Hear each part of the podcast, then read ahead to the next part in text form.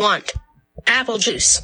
Lucas wants apple juice. I know. I heard him Can say I that. have apple juice? yeah, you can have apple juice. Can I have soda? Yes, you can have soda. Can I press that button? No, you can't press that button Why? because that's gonna play the theme song. I'm not ready to start Click. the pot.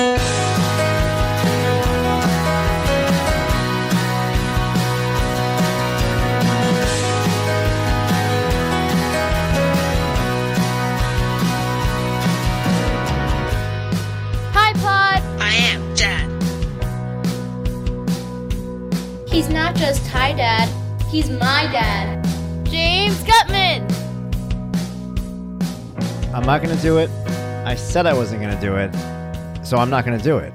I'm not gonna start the show off by saying, "What's up, guys? James Guttman here on Hi Pod. I'm Dad. Welcome back. You may have found us on any of the streaming services. You may have found us on HiPodI'mDad.com."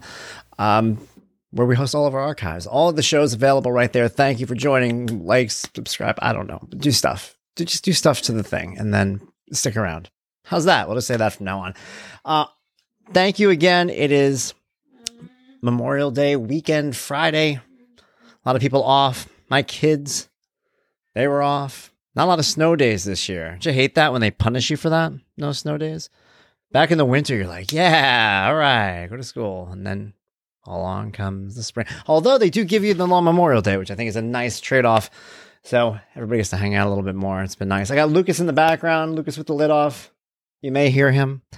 We may get a complaint from the Children's Television Workshop for the music in the background, but that's the soundtrack of my life. It's Raffi, it's Sesame Street. And it's good. That's one of the things I love the most about being able to do this podcast is that I can actually do it while Lucas is here. I think a lot of parents listening know that feeling of kind of anxiety if you're out and your kid does a certain thing that you know he does at home that has become almost just a part of your life. And then you worry a little bit, is it going to piss somebody off? And I know you're listening to it going, who cares if it pisses somebody off? I'm like, exactly. But then there's going to be a fight at some point, I think. I'm always prepared for these ninja battles that I've never had since he was a baby. When he first got diagnosed, he was clapping, he calls out. I used to wait for somebody to look over, be like, what? What?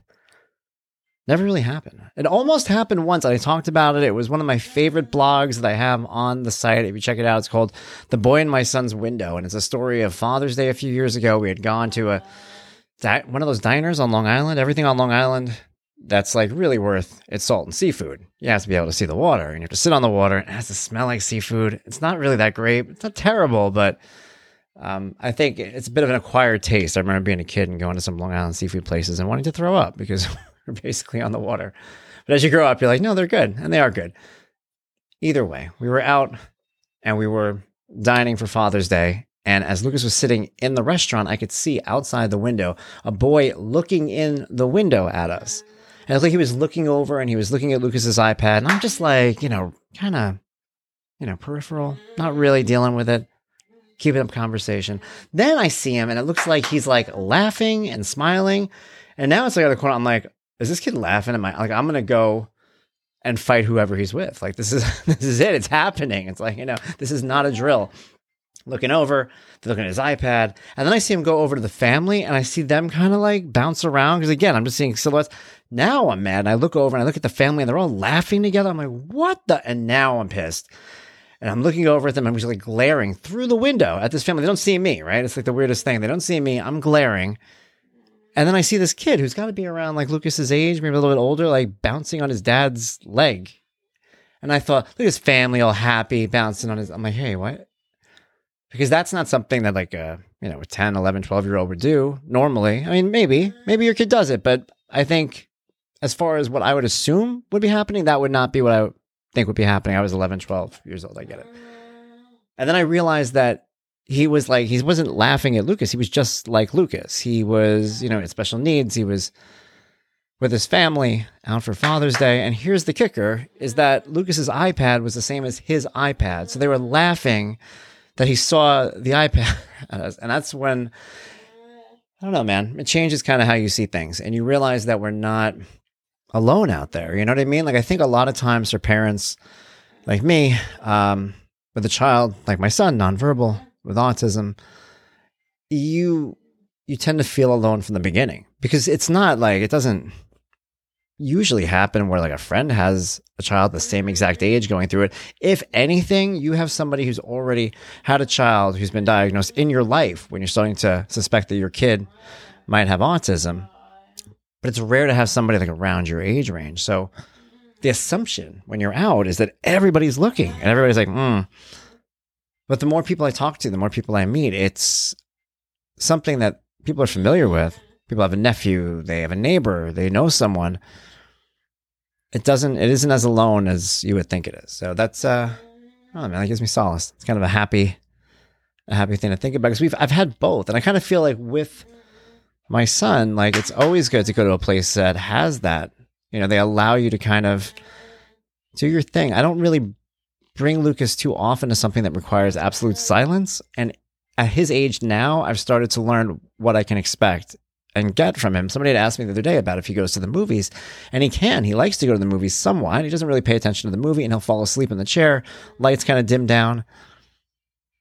My son is awesome. I'm going to tell you why. He puts up with our world. And that's one of the angles on the whole autism appreciation thing comes from that I think people forget. I ask so much of my son to go out and do these things, things he doesn't want to do. And he might not do some of them, but he does a lot of them. Maybe he does as many as he can. And that I appreciate too. So that's pretty cool. But yeah, I like having him in the background. We could do this. I've told the story a million times. I'm going to tell it again because it's fitting. The time where I was on the phone with the cable guy and he was screeching in the background and he asked me if I had birds. And I said, What? And he goes, Do you have birds? I'm like, No. I mean, what kind of weird question is that, right? In the middle of a call about cable. I said, No, I don't have birds. And he goes, All right. We keep talking. We're doing the thing. It's like, Are you shit? He Lucas is clapping and, and squeaking in the background. He's like, Are you sure you don't have birds? Like, it's like some joke I'm playing on the cable guy. And I told him point blank, I go, No, that's my son. He has autism. Um, he's just clapping in the background. Are we good or what? And he's like, Oh, oh, that was a fun moment. I think when you, you get to have moments like that. There haven't been a lot of ninja battles that I suspected or, or fist fights on the street, but I have had a few of those kind of awkward exchanges. I mean, but you know what? Honestly, by and large, I get questions and I like getting questions about my son. And I don't know. I don't know. I don't know if I speak for everybody. I don't want to speak for everybody. I think it all comes from where the question comes from. Do you know what I mean? And I think it is kind of a tough thing to navigate because there was a time when Lucas was getting diagnosed, when he was coming into his own with all this, where I was sensitive to questions from people. And I think one of the reasons why was it was the questions that I didn't know the answers to that bothered me the most. And I people thought it was a touchy subject, but it was more every time I didn't know an answer or I couldn't predict an answer, I felt like worried and you know scared of the future, that kind of a thing. But ever since he's gotten older, he's become more comfortable. It's part of life now. You know what I mean? It's not um I mean, there's still things in the future that we worry about, things to come, all that. But it's not as kind of foggy of an image as it was when he was two years old. And that's what makes it hard sometimes to get questions. But I like getting questions. I like people asking me about his communication device. How do, how do we communicate? And it's funny because we have so many uh, back and forth, like hand motions and things that we could do that I kind of feel like I understand a lot of what Lucas wants, a lot of what he doesn't want. I can predict like what he likes already and what he doesn't like. He has a way of telling me. But there's still some things that like you really can't communicate. Like today we went by uh, the pool. He likes the pool uh, where I live and it's closed and he didn't get that he couldn't go into it. So I kind of, that's hard to explain a little bit, but my favorite actually happened. I was told this by his teacher at school and it's such a funny thing because I didn't even think about it she said she was like this morning we think his leg fell asleep and he like didn't know what to do. And i don't know i just think it's so funny they said he tried to get up but he was like looking at it. And i mean you can help him with it but it's like a really hard concept to communicate to him which is funny. Like there's a back and forth man. There's things that he wants i don't know what he wants. I'll get upset and i'll be like i don't i don't know what you want. Uh, but there's definitely things on my end and i'm just like i don't know how to tell you this. It was hard to teach him about food cooking. I think that just came down to to observing it and seeing it. People have questions about that um, yeah, he doesn't have a lot of the same kind of sensory issues that people expect. I've always said he felt he fell asleep on a roller coaster uh, at Disney. Essentially, he fell asleep. he falls asleep everywhere. He really does. He falls asleep at dinner. He doesn't care about um, loud noises, fireworks. I've seen him fall asleep during fireworks. Not a problem at all. Uh, I've never seen him smell anything. Um, he makes eye contact, things like that. But he has autism. I mean, that's it. it doesn't all look the same, and that's, I guess, what uh, the main takeaway that I always give when people ask questions. But again, thank you. I'm so glad I get to have him in the background. I'm so glad I get to record this, talk to you guys. Thank you again for joining me. Uh, until next time, next Friday on HighPodOnDad.com. This is James Guttman saying, "Be well." Bye, Pod.